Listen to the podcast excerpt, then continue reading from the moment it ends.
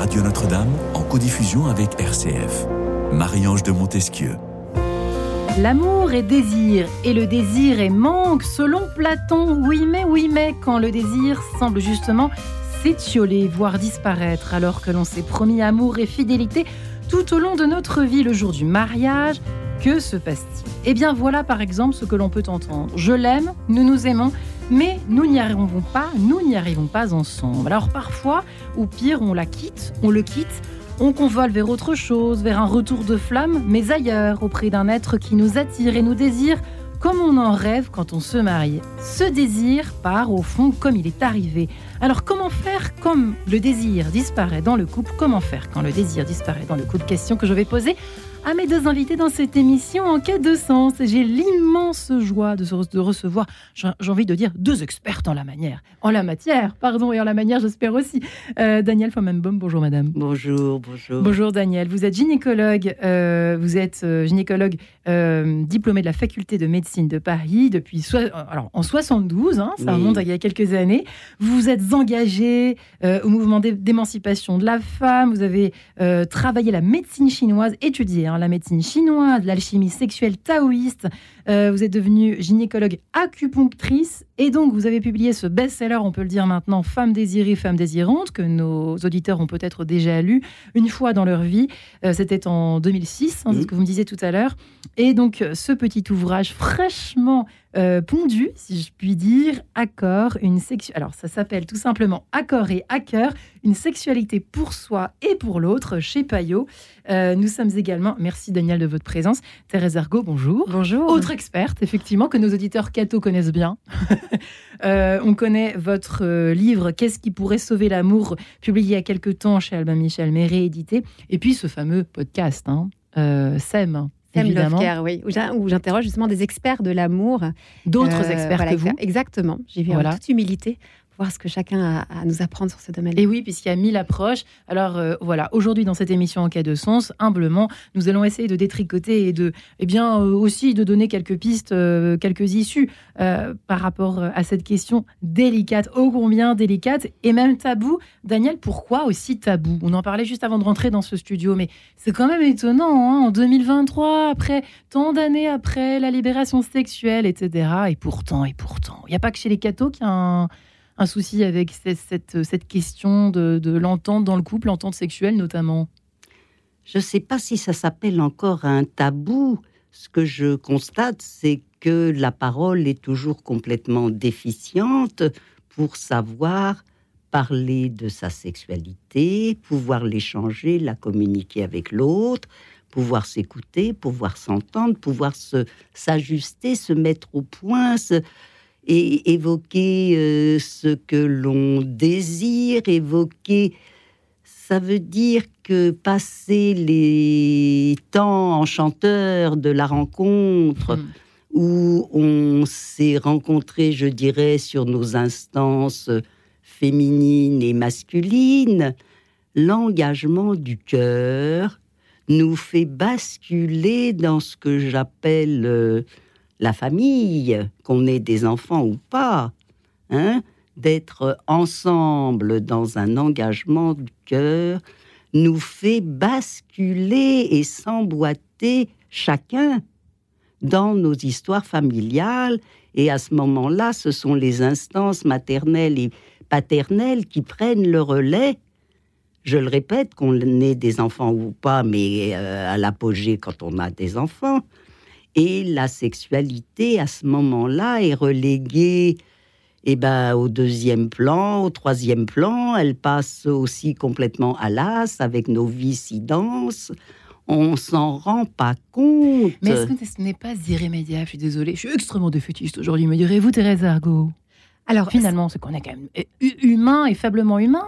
Alors, ce qui est sûr, c'est qu'on fait partie quand même des premières générations à vouloir tout vivre au sein du couple. C'est-à-dire que quand je choisis un homme, je veux à la fois qu'il soit euh, le futur père de mes enfants, qu'il soit mon mari qui me soutienne, je veux qu'il soit mon amant, je veux que ce soit mon meilleur ami, je veux parfois aussi avoir des projets avec lui. En fait, je veux tout vivre avec lui. Mais ça, c'est très nouveau dans l'histoire de l'humanité, parce que autrefois, on choisissait une personne avec qui on s'engage dans le mariage avec qui on allait fonder notre On, famille. on l'a choisi. Ou on ne le choisissait euh, pas toujours oui, d'ailleurs, non, plus ou moins. Il nous était Il choisi. nous était choisi, merci de me préciser, mais donc il y avait la personne avec qui on s'engageait pour fonder une famille, mais tout ce qui était de l'ordre des sentiments amoureux, eh bien on le vivait avec un amant, avec une maîtresse, tout ce qui était de l'ordre du désir sexuel charnel, on pouvait le vivre euh, euh, dans, avec des prostituées et, et avec euh, voilà d'autres personnes. Donc en fait, on dissociait les différentes relations. Aujourd'hui, on veut tout vivre avec la même personne. Et dès lors qu'on ne vit pas tout, eh bien, on est frustré. Quand on Hmm. est frustré, c'est insupportable. Et quand c'est on part. insupportable, on part, on se dit, bah, je vais chercher quelqu'un d'autre avec qui je vais pouvoir tout vivre. En fait, je pense qu'une des explications euh, des, des nombreux échecs euh, de, de- de- de relations de mariage, c'est le fait qu'on attend trop de la relation. On v- on- on- et du coup, forcément, on a une déception. Et ces déceptions, on a du mal à la gérer et à la vivre si on n'est pas accompagné et outillé pour la vivre. Oui, et, Moi, je dirais pas, Daniel pardon, Flammarion. moi, je dirais pas qu'on attend trop. Je dirais qu'on ne comprend rien à ce qui nous arrive. c'est-à-dire, c'est-à-dire? Ben, on ne comprend pas pourquoi on n'arrive pas à désirer la personne que l'on aime. Ouais. Parce que l'amour est là. Il dure trois Et- ans l'amour? Non, bien sûr que non. Il dure tout le temps. Il dure l'amour. L'amour, c'est pas l'amour qui sépare les couples. C'est le fait de ne pas comprendre ce qui se passe dans une continuité d'échanges relationnels en fondant une famille et en devenant papa, maman. Et c'est important vraiment de comprendre combien ces instances paternelles et maternelles sont asexuées euh, quand tout se passe bien. hein. Hein, quand- on est papa et maman, on n'est pas sexué. On s'occupe.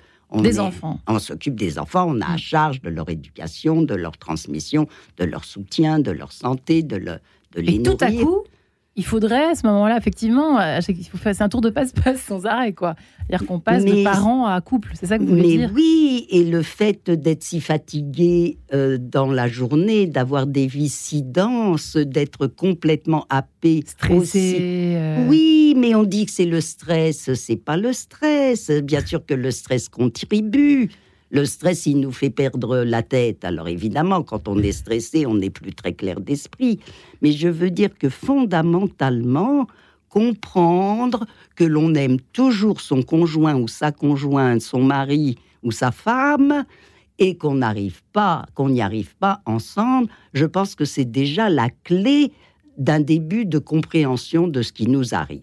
Trois petits points, Thérèse. Oui, j'aime beaucoup ce que vous dites sur le, le point aussi de la compréhension, c'est-à-dire que ce qui va nous aider à vivre notre profond désir d'aimer, d'être aimé euh, durablement et d'avoir ce désir qui, euh, qui, qui, qui, qui reste dans la relation, c'est peut-être de mieux comprendre comment ça fonctionne. Et il y a des choses euh, que- qu'on peut savoir aujourd'hui, c'est pour ça que la formation dans le domaine de l'amour et la sexualité est très important euh, et d'être outillé à ce niveau-là, je- j'insiste euh, sur ce point. Et il y a Par exemple, pardon Et il y a peu de choses. Il y a peu de choses. En fait, il y a peu de choses accessibles et disponibles. C'est pour ça que là, il faut voir euh, au travers des livres comme celui que, que vous venez de, de publier et puis d'autres, euh, des podcasts, des Mhm. masterclass, etc. Continuer cette formation-là.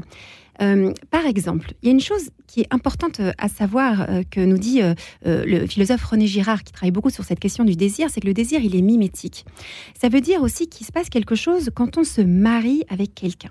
Le jour du mariage, eh bien, on va inviter tous nos amis euh, pour, euh, pour, euh, pour, voilà, pour les convier à cette, à cette décision qu'on a prise euh, et être témoin. Mais ce jour-là, il va se passer quelque chose. C'est que je vais indiquer à toute ma communauté que cette femme-là, qui est superbe, magnifique dans cette robe-là, eh bien, c'est ma femme. Et quand elle devient ma femme, elle sort, je vais le dire de manière un peu vulgaire, du marché de la séduction. C'est-à-dire qu'elle n'est plus désirable Elle est puisqu'elle acquise. est acquise, elle est à moi. Elle m'appartient. Elle m'appartient. Et de la même façon, cet homme qui est superbe le jour de ce mariage, en plus qu'il a toutes les qualités du monde, hein, parce que le jour du mariage, on nous prétend euh, avoir mille qualités, eh bien, c'est mon homme. Alors, c'est à la fois magnifique, mais à ce moment-là, il va se passer quelque chose, c'est que dans la dynamique du désir, il y a quelque chose qui va être cassé. Pourquoi cassé? Parce que on va sortir de ces jeux un petit peu de séduction avec les autres qui font que notre compagnon, notre compagne devient plus désirable à nos yeux. C'est parce que je vois cette femme qui est entourée d'hommes qui s'intéressent à elle, qui rigolent avec elle, qui la trouvent superbe, qu'elle devient superbe aussi à mes yeux. Et dès lors que je la vois plus que comme ma femme ou inversement comme mon mari, eh bien ça vient diminuer le désir. En fait, on C'est terrible désire- ce que vous dites en même temps. Oui, alors en fait, justement, c'est pas justement. terrible, c'est humain. C'est- Il faut Mm. comprendre. Et en fait, il- voilà exactement, c'est là que je vous rejoins bien, c'est qu'une fois qu'on a compris ça, on ne s'inquiète pas si au lendemain du mariage, on sent une chute drastique du désir. On dit, tiens, mais il y a quelque chose qui a changé. C'est normal parce qu'il s'est passé ce processus-là, mais une fois qu'on le sait, on peut inventer quelque chose de nouveau au sein de son couple, c'est-à-dire comment est-ce qu'on va pouvoir se regarder l'un et l'autre autrement que juste mon mari, ma femme qui m'appartient, c'est-à-dire qu'on va se voir dans des lieux avec des amis, on va se voir dans des lieux peut-être un peu différents, on va boire un verre de temps en temps euh, ensemble, ou on va sortir, et comme ça je vais pouvoir porter un autre regard sur ma femme ou mon mari, euh, qui est euh, justement la femme désirable ou désirable qu'il est ou qu'elle est. Et donc on Ben, peut ça mettre ça en place. que- pardon, Oui, pardon. je- je Allez-y, suis pas- Daniel. Non, ça rejoint ce que je disais. On quitte à ce moment-là les fonctions maternelles Exactement. et paternelles et on récupère, il est question de récupérer nos fonctions féminines et masculines qui nous fait retrouver le désir, et ben je vous disais, de celui qu'on aime. On retrouve l'homme qui nous plaît, on retrouve la femme ben, que l'on a envie de convoiter, de, de, ben, de retrouver dans son lit. Et euh, si vous voulez, je veux reprendre le, mimétisme.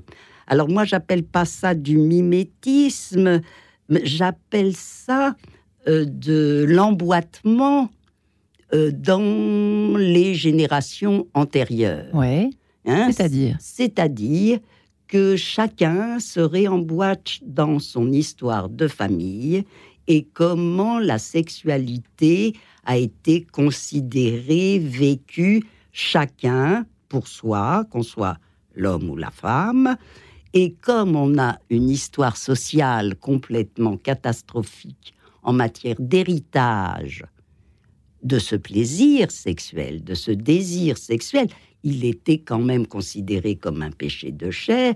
L'interdit de jouir a eu un maximum au XIXe siècle. J'ai envie de dire qu'on contient toujours ces mémoires interdictrices, sauf si on arrive, en ayant une conscience de transmission à nos enfants, si on arrive à influer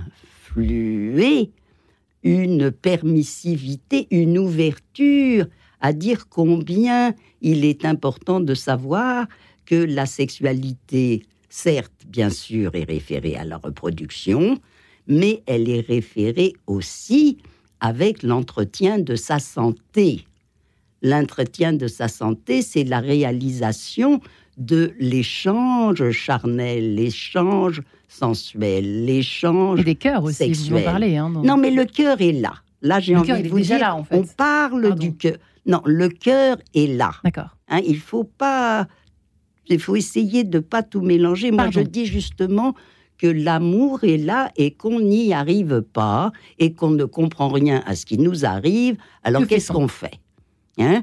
Donc, j'ai oublié votre prénom. Thérèse. Thérèse raconte très bien la créativité nécessaire justement pour s'extirper de cet emboîtement et cet interdit euh, asexué, je dirais.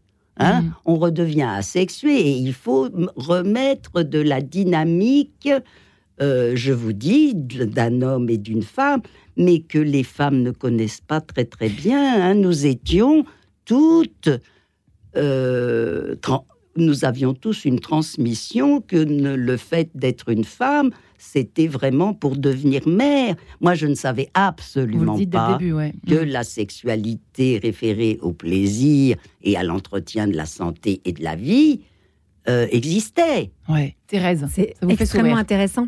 Parce que. euh, moi, bien- générations, Oui, c'est ça. hein, c'est ce que j'allais dire. hein. Deux générations.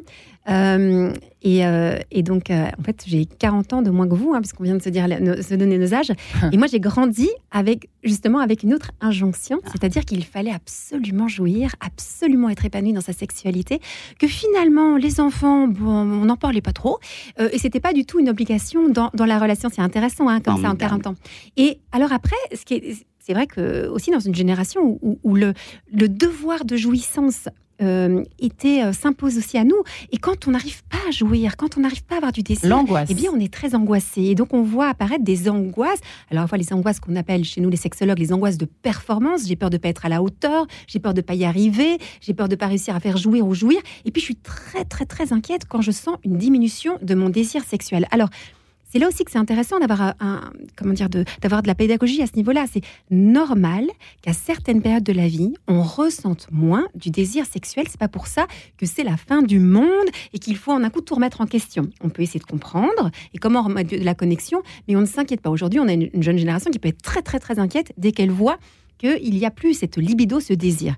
Alors, aussi, euh, euh, voilà, je pense que c'est important de, l'apaiser et puis après d'accompagner cela, de comprendre que euh, on a aussi grandi avec cette idée que aimer dans la durée c'est quelque chose de naturel, de spontané et qu'en fait les choses allaient aller de soi et puis dès qu'on aime tout va bien. On a tous eh entendu ça. Hein. On se rend bien compte qu'en fait non, c'est pas si naturel dans le sens spontané et, et facile que ça. Il faut mettre en place des choses pour pouvoir continuer à, conserver cette connexion, à garder de l'intimité, et parce que et, cette sexualité et ces sentiments amoureux qui nous font nous sentir vivants et vivantes. Et c'est quand même l'objectif du couple, c'est de se eh sentir vivant. En voilà un qui célèbre la vie, c'est Handel, en musique, si vous le permettez, mesdames. Concerto Grosso, extrait de cet opus 6, numéro 2 en fa majeur. À tout de suite. En quête de sens, une émission de Radio Notre-Dame en codiffusion avec RCF.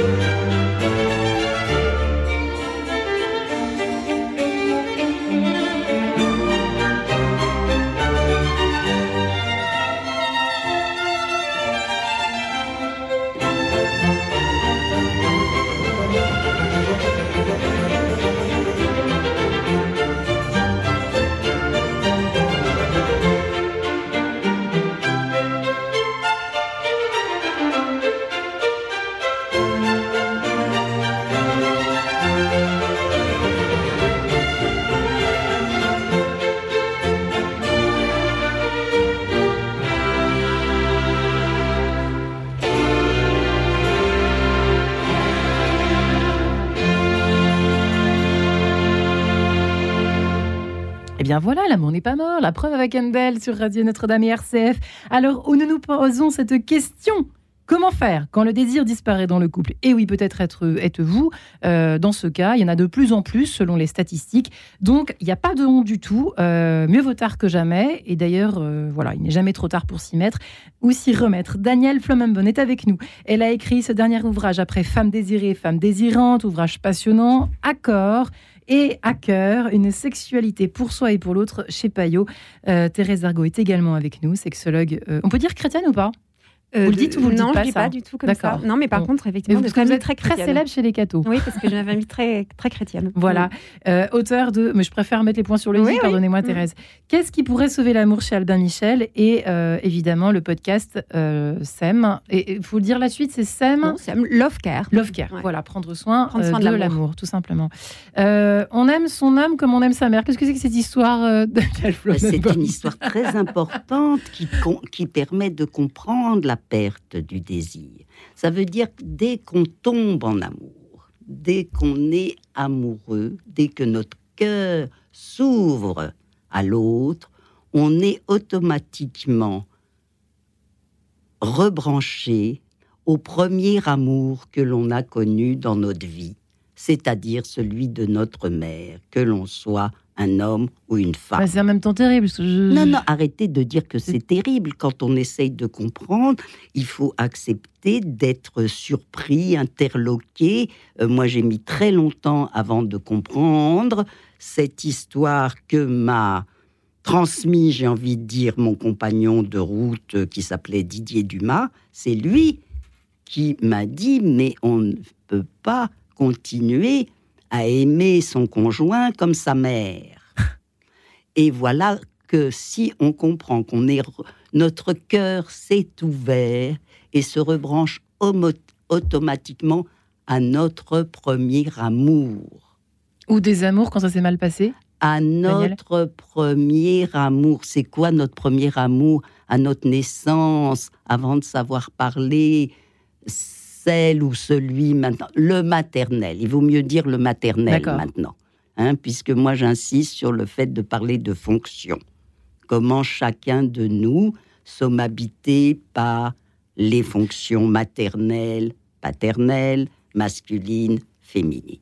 Il se trouve qu'à la naissance de ce petit nouvel être, ce bébé, il, est, il ne se sait pas séparé de sa mère. Mm. Et la séparation va venir tard dans son évolution.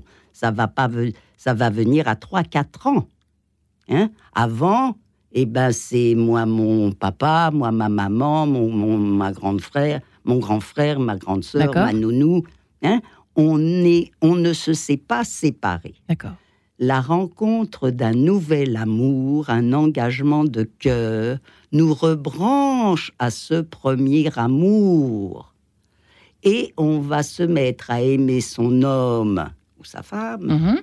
comme on a été aimé par sa mère, comment ça s'est passé, comment, ou bien on en a eu trop, on a étouffé, combien on a été en manque? Et on est dans le vide, comment. Ça veut dire qu'on va aussi avoir envie de réparer ces trop et ces manques. Et si on aime son homme comme on aime sa mère, eh ben on va plus on va plus désirer son sexe on va vouloir qu'ils nous comprennent comme on voulait que notre mère nous comprenne avant de savoir parler. Waouh, Thérèse, Argo, ça vous fait sourire Et ça, et ça, ça, nous fait comprendre les difficultés de parole, puisque quand on se rebranche et qu'on ne fait qu'un, hein, puisque s'aimer dans la sexualité, on commence par ne faire qu'un, qu'un, Hein, on n'est plus deux, on a un espace énergétique commun où il va être question de s'ajuster pour se complémentariser. Et donc, si on comprend qu'on ne fait qu'un avec l'amour euh, de notre euh, choix, on va mieux comprendre pourquoi on ne le désire plus, on va mieux... On l'aime toujours, j'insiste.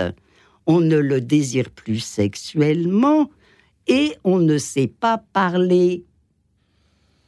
C'est là que ça devient intéressant de venir euh, en thérapie. Moi, je suis aussi thérapeute de couple et c'est là-dessus qu'on c'est, c'est ça qu'on va explorer ensemble. Bah, bien sûr. Le rapport à la mère. C'est-à-dire, c'est-à-dire qu'au départ, on vient avec on ne se désire pas, je désire plus mon homme, je désire plus ma femme. Bon, ça c'est la, donnée de départ. Et puis on va les faire dialoguer et on va revenir sur justement ces liens avec le père, la mère. Qu'est-ce qui se rejoue au sein du couple de façon au départ inconsciente, mais le fait de travailler, de mettre des mots, on retrouve, on remet de la conscience dans cette relation et puis du coup on peut s'en libérer pour pouvoir euh, retrouver de la connexion entre nous.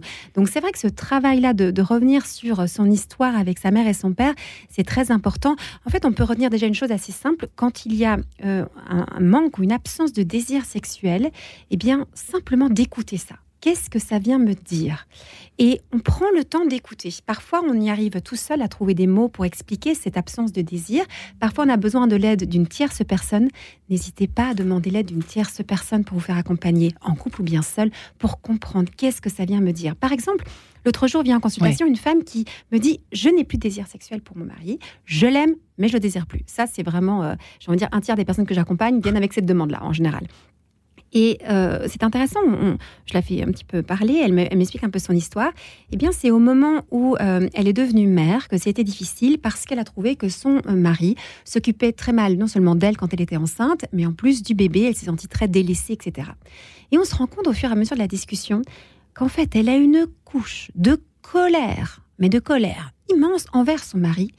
Et en fait, cette colère-là, cette émotion très désagréable qu'est la colère, l'empêche de se connecter à son désir. C'est pas qu'elle ne le désire plus, c'est qu'il y a comme si c'était bouché. Le, tuyau était encombré par toutes ces émotions désagréables qu'elle a développées à l'encontre de son mari. Alors, ce qui est intéressant, c'est que le simple fait de les verbaliser, d'essayer de voir comment est-ce qu'on peut ramener de la connexion euh, émotionnelle avec son mari, permet après de se libérer sexuellement et de ressentir de nouveau cette connexion. Donc, ne pensez pas, parce que l'erreur que je vois tout le temps en cabinet, c'est de penser que en fait, je ne serais pas un être de désir. Bah, les années ont passé, je ne ressens pas de désir. Et puis, moi, je suis une femme qui aime pas le sexe. Euh, je, pour moi, ça m'intéresse pas. Je suis pas de cette femme-là. Ce n'est pas pour moi. C'est exactement la phrase qu'on entend le plus souvent. Ça me parle ce que vous dites. Et donc, à un moment, on, se fait une raison et on se dit, c'est pas pour moi grave erreur. Pourquoi j'ai grave erreur? Parce que c'est un mensonge en tant que femme, en tant qu'homme. On est fait pour, pour vibrer, pour se sentir désiré et désirable. Donc, c'est un mensonge qu'on se fait à soi-même et qui va revenir en boomerang quelques années plus tard ou quelques mois plus tard à la faveur d'une rencontre où on va, se, on, va, on va expérimenter que si, on peut tout à fait désirer. Et le jour où on se rend compte qu'on peut être désiré par quelqu'un d'autre ou qu'on peut désirer, c'est tellement fort en nous qu'on ne sait pas trop y résister. Et c'est souvent que là viennent la de l'infidélité, hmm. parce qu'on s'est fait croire qu'on n'avait pas besoin de ça. Donc, morale de l'histoire, attendez, morale de l'histoire, ce qu'on peut retenir, c'est que nous sommes des êtres de désir. En tout cas, c'est ce, c'est moi, je, le crois profondément, euh, et que si maintenant on ne le ressent plus, eh bien, on va juste interroger qu'est-ce qui m'empêche de me sentir vivante et vivant? Je ne, je ne, je ne reste pas avec cela en me disant c'est comme ça, c'est qu'il y a quelque chose qui l'encombre. C'est On ne reste pas dans la fatalité. Voilà. Qu'est-ce qui l'encombre? Et je le, je le, soulève pour pouvoir de nouveau retrouver de la vie en moi. Ouais, elle a raison, Thérèse euh, Daniel ah bah bien sûr, elle a complètement raison. Alors elle, moi je trouve que c'est, elle nomme quelque chose de difficile. Elle dit qu'il faut que je me rende compte qu'est-ce qui se passe, qu'est-ce que, qu'est-ce que qui me rend si hmm. colérique. Alors moi je dirais qu'il faut tout de suite se rebrancher dans l'emboîtement de notre histoire sexuelle de nos ancêtres, de nos parents, parce que souvent on, on est emboîté dans nos mères, nos grands-mères, nos pères, nos grands-pères, et on rejoue sans à son insu. Inconsciemment. Inconsciemment, on se met à en vouloir aux hommes comme nos mères ont voulu, en ont voulu aux hommes, comme elles n'ont pas désiré, comme elles n'ont même pas pu se demander si elles désiraient si elles désiraient pas. Je veux dire, on se rebranche à la façon dont les femmes de notre famille ont vécu leur sexualité. Et, je le répète, à ma génération, hmm. on était dans l'interdit de jouir. Donc, hmm. bah, je veux dire quand même, on pouvait être excommunié quand on n'était pas vierge au mariage. Ce sont des faits tellement importants. Hein. Donc, euh, on est passé d'un extrême à l'autre, en fait, de façon assez brève, hein, finalement, mesdames. Hein. Ben, ça, va vite, ça va vite, ah bah, moi, j'ai fait une traversée incroyable. moi, si vous voulez, moi, je suis la première génération de gynécologues à prescrire la contraception, à prescrire la pilule. vous le dites dans votre livre, Et mm. donc, euh, ça, ça change. Et ben, c'est ça qui permet de mettre socialement légitime la sexualité référée au plaisir, puisque on ne va plus craindre d'être enceinte sans le désirer. et moi, je fais partie de la. Et moi, je fais partie. C'est intéressant ce qui se passe là.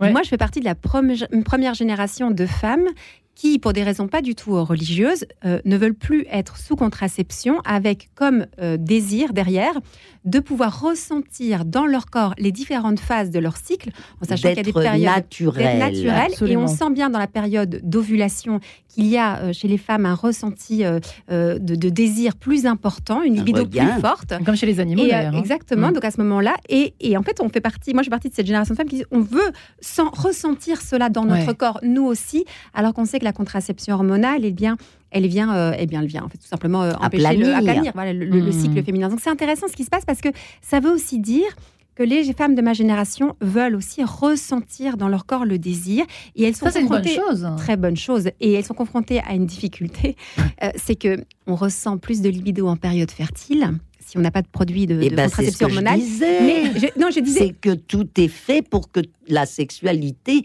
ça soit référée à la, reproduction. Exactement. Et, c'est ça qu'il faut comprendre. Mais je voulais juste dire que, la, que la difficulté, exactement, vous avez tout à fait raison, et c'est, on va dire, la nature est bien faite, mais la difficulté, c'est que euh, si on ne désire pas avoir d'enfant, Ouais. à ce moment-là, c'est pas le moment où on va s'unir sexuellement, ou alors avec hein, un ça. préservatif, ce qui peut, euh, euh, du coup, parfois compliquer le- les observations. C'est possible, hein, mais pour certaines personnes aussi, par exemple, croyantes, je sais que c'est une difficulté puisque euh, le chemin que propose l'Église catholique, c'est de ne pas utiliser de moyens de contraception barrière comme le préservatif. Donc, on a une difficulté majeure, c'est qu'on ressent du désir, mais c'est pas le moment où on peut s'unir sexuellement. Et là aussi, on dit, on fait comment? On fait comment? Mais la non, solution, Ça, c'est une vraie question, on n'empêche Thérèse. hein. comprend Et- et la- déjà de comprendre que nos difficultés par rapport à supporter la contraception, euh, c'est parce que on détient toujours cet interdit de jouir, j'ai envie de dire. Comment la contraception... Je trouve que les problèmes de désir et les problèmes sexuels sont toujours liés à des problèmes de défaut de transmission d'une sexualité référée au plaisir et à l'entretien de la santé. Moi, je veux parler comment la, la sexualité permet l'entretien Ouais, de la santé absolument, et du je voudrais juste que corps Thérèse et termine. de l'esprit. Ouais, tout à fait. C'est très intéressant, mais j'aimerais juste que Ouais. Thérèse finisse Je- je- son exemple. simplement, donc, on a une période d'abstinence si on ne veut pas avoir de relations sexuelles euh, en période fertile pour éviter euh, une grossesse. Et donc là, on peut se dire qu'est-ce qu'on peut faire? Et c'est ça qui est intéressant. C'est pour ça que moi j'aime beaucoup ces méthodes d'auto-observation parce qu'elles vont nous inviter à développer de la créativité au sein de la relation. C'est-à-dire de sortir d'une vision que la sexualité serait uniquement euh, une, question de pénétration vaginale. En fait, la sexualité, c'est une façon de se dire aussi je t'aime par et au travers des corps. Donc on peut développer ce qu'on appelle la sensualité. La sensualité, c'est prendre le temps de se regarder, prendre le temps de s'embrasser, prendre le temps de se masser, prendre le temps de parler d'amour et de sexualité, prendre le temps simplement de se connecter l'un à l'autre et pas uniquement vers euh, la- voilà, la, la génitalité. En fait, la sexualité ne se réduit pas à la génitalité. Et si on a compris ça, et si on développe cette, cette façon d'être, cette sensualité, cet érotisme, alors on garde la connexion. Et puis dans les périodes où on ressent moins dans son corps du désir, je pense à des périodes liées aux, aux maternités, périodes de ménopause, périodes de maladie, de chômage, etc., bien des compliqué, couples, hein. Mm. eh bien, on peut mettre en place cette sensualité pour réveiller le désir. Donc, moi, ce que j'aime beaucoup, c'est de développer cette créativité et de faire place à la sensualité dans la sexualité, ce qui est le grand oublié, la tendresse, la sensualité, depuis cette fameuse révolution sexuelle où on a quand même réduit pas mal la sexualité à la génitalité Alors et à la ça, c'est pénétration. drôle, là encore. Alors, fort- Daniel, mais formidable comme complémentarité, Oui. parce que moi, justement, dans mon expérience de clinicienne et même dans ma vie de femme, les femmes ne désiraient que la tendresse, les caresses, les baisers, tout l'extérieur de, de la peau. Hein et tout ce qui est à l'extérieur, eh ben, il y a aussi le clitoris et, et, le- et les- et la fellation. Enfin, il y a des pratiques, effectivement, qui euh, sont euh, créatrices pour euh, aiguiser la sensualité.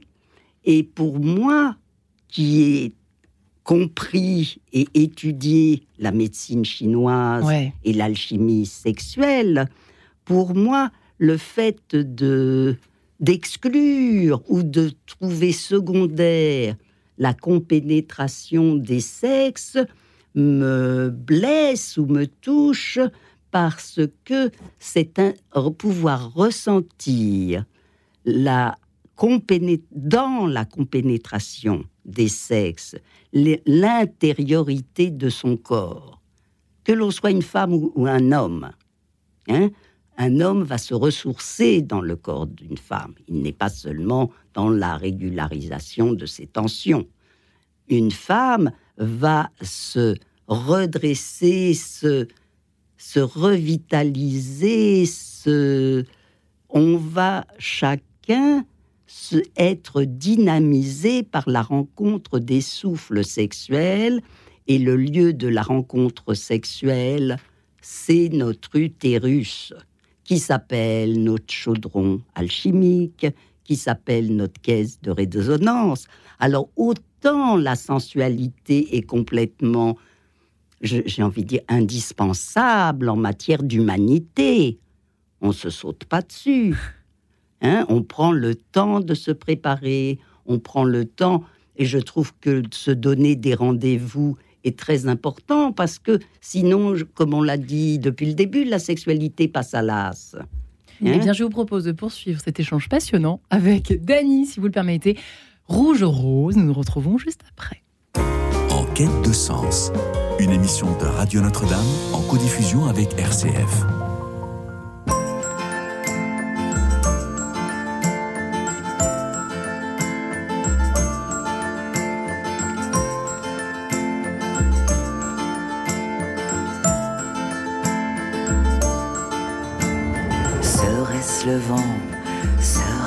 Serait-ce simplement l'ennui Toi tu m'attends, moi je m'enfuis, tu pleureras toute la nuit. Mon amour, la nuit ne dure pas.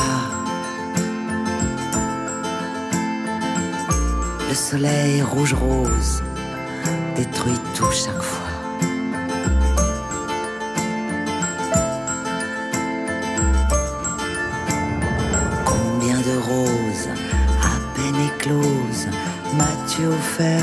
Souviens-toi. Elles sont fanées comme ces années vécues entre toi et moi. Mon amour, la nuit ne dure pas. Le soleil rouge-rose détruit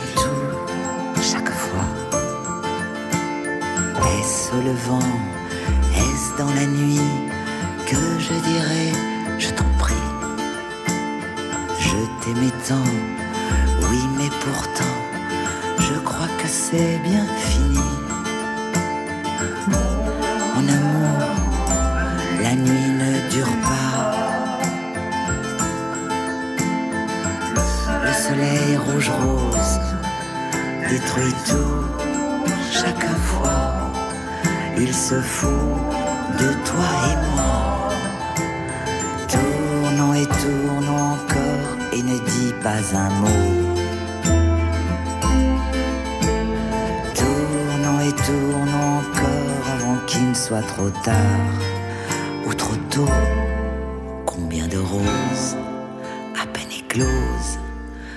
Offert Souviens-toi, viens tournons sans un mot.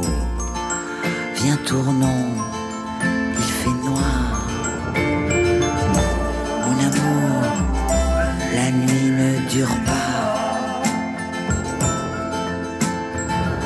Le soleil rouge-rose détruit tout chaque fois. Il se fout de toi et moi. Rouge sang, rose ta peau, c'est fini. Elle a une, euh, un brin de voix qui, qui, ressemble au vôtre, je trouve, euh, Dany, euh, Daniel Fomondon. C'est amusant. Rouge Rose, un compliment que je vous fais. Rouge Rose sur Radio Notre-Dame et RCF, à l'heure où nous parlons de complémentarité. Comment faire quand le désir disparaît dans le couple Daniel Fomondon est avec nous. Accord, j'aime bien le dire dans l'ordre. Accord et à cœur, une sexualité pour soi et pour l'autre que vous proposez chez Payot, cher Daniel, et puis Thérèse Argot, sexologue.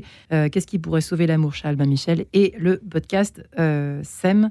Effectivement, réponse de Thérèse Argot à cette histoire de oui, pour ou contre, euh, sexualité à tout craint ou pas. Euh, Il y a une histoire de, de, de chaudron énergétique, je ne sais plus ce que vous avez dit exactement, Daniel, mais c'est effectivement, on sent. Alchimique. Alchimie, oh, c'est bien plus élégant. Pardon, Thérèse Argot. C'est compliqué de se situer entre Oui. sensualité, est-ce qu'il faut, est-ce qu'il faut pas. Enfin, tout ça est compliqué. Une des raisons que j'ai pu observer dans mon cabinet de la disparition des relations sexuelles au sein du couple et, de Oui. la, et du sentiment de plus avoir de désir l'un pour l'autre, c'est la façon dont on fait aussi l'amour, c'est-à-dire qu'on vit ce moment-là d'amour et de sexualité. Je m'explique. Une question que je vous pose très simplement, euh, vous qui nous écoutez. Est-ce que la sexualité est pour vous un lieu de ressourcement ou un lieu d'épuisement? Est-ce que quand vous faites l'amour avec votre conjoint, est-ce que vous sentez après un regain d'énergie, de joie qui vous permet après d'accomplir les mille et une tâches qu'on a à accomplir dans la journée Ou vous avez l'impression que ça fait partie des choses à faire pour être une bonne épouse. La liste Dans de la to-do list, il faut s'occuper des devoirs du petit, il faut penser au repas euh, euh, de demain, il faut euh, faire, les, faire les courses et il faut aussi faire l'amour à son conjoint pour être une bonne épouse. En fait, comment est-ce que vous envisagez ce moment-là? Et, là, on voit que beaucoup, pour ne pas dire énormément de personnes aujourd'hui, vivent la sexualité comme un lieu d'épuisement et pas de ressourcement, parce qu'ils n'ont pas justement saisi ce que vous venez de très bien expliquer sur cette espèce de, comment dire, de, de, de réception, d'énergie. Et un lieu qui vient redonner de l'énergie. Moi, j'ai tendance à penser aussi que les femmes, au départ, on est censé avoir beaucoup plus de désirs sexuels que les hommes, parce qu'on a besoin de cette énergie. Les hommes ont aussi beaucoup de, de, désirs. On a besoin de régulièrement s'unir l'un à l'autre pour retrouver cette énergie et après euh, faire tout ce qu'on doit faire. Alors, euh, ça, c'est une, première chose qui me semble très importante. Et à cela, on peut s'interroger sur la façon dont on, on, prend ce moment, on vit ce moment d'intimité. C'est pour ça que tout à l'heure, je venais sur la question de la sensualité. Je vois beaucoup de femmes qui viennent en consultation avec leur mari parfois et elles me disent J'aimerais tellement qu'on puisse passer parfois des moments où on, on est juste dans les bras l'un de l'autre ou juste nul l'un avec l'autre sans que nécessairement ça finisse par un acte sexuel. Et euh, si, en fait, il y avait plus ce moment euh, de gratuité dans l'échange, elles seraient beaucoup plus disponibles à avoir des relations sexuelles régulières avec leur, euh, leur conjoint. Et donc là aussi, c'est intéressant parce que il y a une vision de la sexualité qui domine actuellement. Alors, je parler pour les, on va dire, les, la nouvelle génération. C'est que on aurait comme des pulsions qu'il faut satisfaire immédiatement, que l'autre devient un peu un notre, notre moyen pour pouvoir répondre à nos besoins sexuels. Et puis les femmes, à un moment, disent, mais j'en peux plus, moi d'être ton réceptacle à tes, à tes pulsions. C'est pas ce que je veux. Déjà, je m'occupe des enfants, euh, de mon travail et de la maison. Et en plus, je dois m'occuper des besoins de monsieur. Non, merci. Et en fait, on a une vision qui, à mon avis, n'est pas ajustée par rapport à ce que, ce que peut vraiment être la sexualité humaine, qui est, à mon sens, la plus belle chose qu'on peut vivre sur Terre. Parce que cette espèce de communion des personnes et cette harmonie parfaite, bah, moi, je pense que c'est la chose la, plus belle à Daniel. La réunion des forces de vie qui nous a donné la vie, ce sont les forces sexuelles.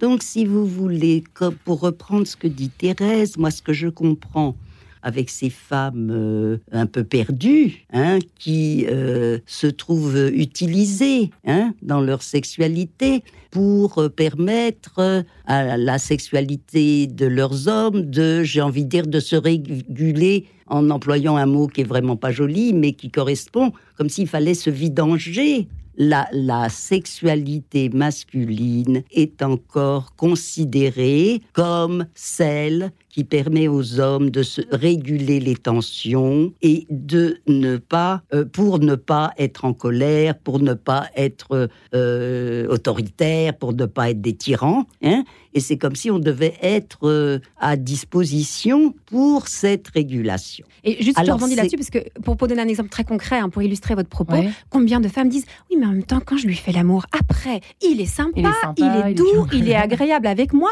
Donc parfois, je le fais pour avoir la paix. Mais alors ça, ça tient pendant quelques mois, quelques années, puis après, on n'en peut plus. Mais c'est vrai que bah, ça veut dire qu'on est toujours à ce moment-là instrumentalisé. Hein et alors euh, d'être instrumentalisé, on peut pas dire que ce soit très stimulant du désir. Hein Donc ça veut dire qu'il y a une méprise aussi sur la compréhension de la mise en route de la sexualité. Et là, je suis en gratitude d'avoir découvert euh, l'alchimie sexuelle taoïste, puisqu'elle raconte très bien comment, pour les femmes, la sexualité commence dans le haut du corps, commence par des baisers, commence par l'ouverture du cœur, par des mots, commence par les caresses du sein parce que des seins parce que elles ont besoin qu'une de l'énergie du haut de leur corps descende à leur sexe pour pouvoir s'allumer et se mhm. mettre en, désir d'être pénétré. Mhm. Sinon, on ressent pas du tout le désir d'être pénétré. Alors que les hommes la sexualité des hommes. Et alors, encore une fois, je m'exprime mal, je dirais que c'est le féminin des hommes ou de la femme qui a besoin d'un mouvement de descente au sexe, alors que le masculin commence directement au sexe et a besoin d'un accompagnement féminin pour différer l'empressement d'une pénétration et permettre à ce sexe euh, souvent empressé de pénétrer de différer le désir en faisant remonter l'énergie sexuelle de son sexe à son cœur. Donc si on comprend qu'il y a une... Nous, c'est du cœur au sexe, le féminin, et le masculin, c'est du sexe au cœur. Et c'est ça l'ajustement, c'est ça les caresses, c'est ça la tendresse, c'est ça. Je dirais que c'est ce qui s'appelle, et on n'aime plus ça à, juste raison, euh, ça s'appelle les préliminaires, parce que on est dans la préparation. Et moi, j'aime pas du tout ce terme, puisque c'est quand même vraiment le début de la sexualité. C'est pas avant Ouais. la sexualité. Mais alors, si vous avez un autre mot, je suis preneuse. Hein. Vraiment, je le trouve Thérèse pas. l'a inventé. Oui, très bien, très bien, très bien. Donc, si vous voulez, si on comprend qu'on a besoin, nous les femmes, que les hommes nous permettent de, de, de, de s'unifier pour se préparer à désirer être pénétrés, et les hommes ne sont pas du tout préparés, puisqu'ils sont toujours dans une sexualité des grands-pères, où euh, ils allaient au, bordel ou avec une maîtresse. Donc, euh, qui était légalisée, hein Cette sexualité était légalisée. Jadis, jadis alors. Bah, jadis. Mais, mais, mais je, je m'excuse. Hein, dans les lycées, il y a un très joli euh, podcast ou documentaire qui s'appelle Les Prélis euh, sur Arte qui raconte qu'au collège, les hommes se de- demandent. Les, au collège, on demande aux jeunes, alors 11, 12, euh, tôt, hein, ils, ils- demandent, des fois sous mon- monnaie, euh, la- En- d'avoir des fellations. Donc je veux dire, maintenant on peut considérer qu'Internet, c'est le nouveau bordel quand même. C'est Ouais, important. Hein. C'est pas le meilleur des. Non, non, non, mais si vous Les voulez... trois petits points. Je com- voilà, je, je, et, et je dis que les femmes doivent se mettre à l'ouvrage, si je veux dire, pour permettre de différer la sexualité et donc d'être curieuses du fonctionnement du sexe de leur En effet, ça c'est intéressant. D'ailleurs, j'allais vous demander, Thérèse, est-ce qu'il y a beaucoup d'hommes qui viennent vous voir? Ah oui, moi j'ai beaucoup Non, plus d'hommes que de femmes. Non. Ah si, si, moi j'ai beaucoup plus d'hommes que de femmes. Suis désolée, mais, Mais- en général, quelles sont les, les, les- les espèces de. Ben, déjà, je pense qu'ils ont. En fait, il faut comprendre une chose, c'est que la sexualité masculine est extrêmement psychologique. On pense que cette espèce Au de, contraire de brute et imagine. Mais bien sûr. Donc, euh, toutes les difficultés qu'ils peuvent traverser au niveau de leur sexualité, ben, elle dit quelque chose aussi de leurs émotions, de ce qu'ils vivent intérieurement. Donc, c'est passionnant de les écouter. Euh, donc non, moi j'ai beaucoup d'hommes. Et puis souvent, c'est les hommes qui amènent leurs femmes en consultation. Euh, non, non, je trouve que les hommes sont très. euh, enfin, en tout cas, chez Qu'est-ce moi. qui se passe en général C'est avec que leur, les gens que ils désirent plus leur femme, quoi. Alors clairement. non, c'est qu'ils se rendent bien compte qu'il y, a il y a une difficulté à ce niveau-là et donc ils veulent la, ils veulent la résoudre. Par rapport à- à, au, au cœur et, et- et au- sexe, en fait finalement il y a la connexion émotionnelle, la connexion sexuelle, une autre façon de, de dire un peu ce que vous, ce que vous partagez très justement. Il y a beaucoup de femmes qui disent, c'est une, généralité mais parfois les généralités sont en deçà de, de la, de la réalité, euh, qui disent moi j'ai besoin d'abord d'avoir une connexion émotionnelle Ouais. Oui. avant d'avoir une connexion juste. sexuelle. Bah oui, Donc tant qu'on est fâché, tant que ça ne va pas, eh bien, je ne peux pas me donner euh, sexuellement à mon homme. Et on peut l'entendre tout à fait bien. Et puis il y a des hommes qui disent, mais moi j'aimerais bien avoir d'abord une connexion sexuelle pour après avoir la connexion émotionnelle. Alors ça c'est mon point de vue. Vous pouvez ne pas du tout être d'accord avec ce que je dis, mais je pense qu'on a tort de hiérarchiser en disant que ce serait préférable d'avoir d'abord une connexion émotionnelle avant d'avoir une connexion sexuelle. Parfois on peut passer un moment d'intimité où par exemple on est très fâché, mais on va prendre du temps juste de se prendre dans les bras l'un de l'autre. On va se reconnecter par les corps. Et puis nos corps, ils vont se détendre. Et émotionnellement, après, ça va libérer des choses en soi. Euh, moi, je pense pas qu'il qu'il faille nécessairement avoir d'abord eu tout réparé euh, émotionnellement pour pouvoir avoir une intimité sexuelle. Parfois, c'est le chemin règle du sur corps. comme on Alors, c'est vrai que l'oreiller, mais qui va demander après avoir un dialogue quand même, une discussion pour vraiment résoudre euh, le pas. problème. Ça ne suffit, pas. Mais ça Mm. peut être une porte d'entrée. Moi, j'invite les femmes qui nous écoutent à ne pas juger la demande des hommes qui disent si on se connectait d'abord par les corps avant de discuter et de parfois emprunter ce chemin-là. Le plus important, c'est qu'il y ait les deux. Alors moi j'ai une question qui fâche, je suis désolée de l'émission euh, file, euh, mesdames. Euh, vous savez, euh, Thérèse et Daniel, ces femmes, ces hommes qui se plaignent que leurs femmes euh, finalement ne s'apprêtent plus, après euh, cateau ou pas, hein, euh, après quelques années de mariage, les enfants, etc. Et euh, qu'est-ce qu'on fait avec ça? Eh ben, Qu'est-ce on qu'on fait avec ça? Ben, vous savez, moi j'ai l'impression que je dis toujours la même chose depuis le début de l'émission, et pas seulement d'ailleurs. Euh, on fait que la femme a perdu. euh, tu te laisses aller, tu te laisses D'Aznavour. Eh ben, c'était le fait de ne pas reconnecter le féminin. Elles sont embourbées dans le maternel, dans la famille, et ça va. Et elles Qu'est-ce qu'on fait, mais elles, sont tellement heureuses. Et ben là, Thérèse en parle très bien. Ouais. On est créatrice pour pouvoir considérer le conjoint, pour, mais pour retrouver du. ben, euh, faut retrouver, ça veut dire, c'est un acquis, il est là, il est là pour toujours, on n'a pas besoin de s'habiller. C'est rassurant de vous entendre. On est en jogging, ça va Ça très va, bien, on est bien, on se détend, euh, ça va. Mais il y a un, on, on est en manque de créativité pour apprécier eh ben, ce, ce compagnon de route, ce père d'enfant. Euh, mais, mais, mais, mais cet homme, c'est un homme. Ouais. Alors, Thérèse, c'est hein. le- alors je suis moi, pas je- complètement hors sujet quand je dis ça. Non, mais que par contre, euh, désolée de le dire comme ça aussi cash, mais mais il y, a, il y a la même difficulté avec les hommes. C'est-à-dire que, on va dire, les femmes se laissent aller. tellement cliché, Mais, pardon. mais- mais non, mais c'est vrai que on- là, c'est un peu euh, euh, admis que des femmes peuvent se laisser aller quand elles ont un, deux, trois, quatre enfants. voilà. Mais les hommes aussi, c'est-à-dire comment est-ce que vous vous rendez désirable pour votre femme Ouais. Et, et- et je- moi, j'insiste là-dessus. Alors peut-être que de nouveau, vous n'êtes pas d'accord avec mon propos, mais, mais moi, je suis très sensible à la beauté des hommes, au beau corps d'homme, et un homme qui prend soin de lui, qui est musclé, qui est, qui, qui est bien apprêté, Et comment ça il éveille vous le a- désir. cher ami. Et comment, aime- voilà. comment il vous invite Et comment il nous invite Comment En tant que femme, en fait, en gros, ce que je veux dire par là, c'est que je veux sortir du cliché que les femmes, euh, le désir, ce n'est que psychologique. Non, c'est aussi une histoire charnelle. Quand on voit un bel homme, eh bien, on a aussi envie de faire l'amour avec lui. Et donc, comment est-ce qu'en tant qu'homme, je prends soin de mon corps, je prends soin de mon apparence corporelle telle qu'elle est On hein, ne mais s'arrête pas à la jalousie. je ne- On se dit, tiens, et si moi je m'y mettais, c'est ça. hein, Voilà, et puis peut-être que Au, au petit square, on en parle de ces choses. hein. Vous savez, moi, le soir, j'ai mon, terrain de travail, si vous voulez euh, imaginer ce que ça donne. Et bien, effectivement, une ce jeune sont des maman. sujets. Ah, Oui. bah oui, je suis une vieille jeune maman, vous voyez. Oui, Et on en parle de quoi Vous dites au Non, mais de ça, de ça, euh, on se regarde. Ah, mais oui, si j'étais sapée comme elle, c'est sûr que je ferais plus l'amour plus souvent. Euh, ah, t'as vu son mec, il est canon, le mien, Burke. Enfin, voilà, c'est des choses qui transpirent ou qui se disent même parfois. Et donc voilà, faut pas en rester là. C'est ça que je suis en train de vous demander, l'une et l'autre. Pour toutes ces femmes qui nous écoutent et tous ces hommes qui nous écoutent aujourd'hui, eh bien voilà la réponse. Ça veut, dire que le, Daniel. ça veut dire que le désir, c'est aussi une, une affaire charnelle. Donc, prendre soin de son corps, c'est aussi une chose importante pour soi-même. Quand on se sent si désirable parce qu'on se sent belle, eh bien, on a beaucoup plus de désir sexuel. Quand on se sent aussi beau, qu'on prend soin de soi, on a plus de désir. Donc, c'est vrai que. euh, vrai, ça, intéressant. Ah ce que oui, vous bien dites. sûr. Et c'est pour ça que le, la lingerie, euh, les magasins de lingerie fonctionnent si bien. Euh, on ne montre pas sa lingerie à tout le monde. C'est pour soi qu'on va la porter avec une jolie lingerie ou avec des beaux vêtements. On se sent plus désirable et forcément, ça va euh, avoir un impact sur le désir qu'on a aussi pour les autres.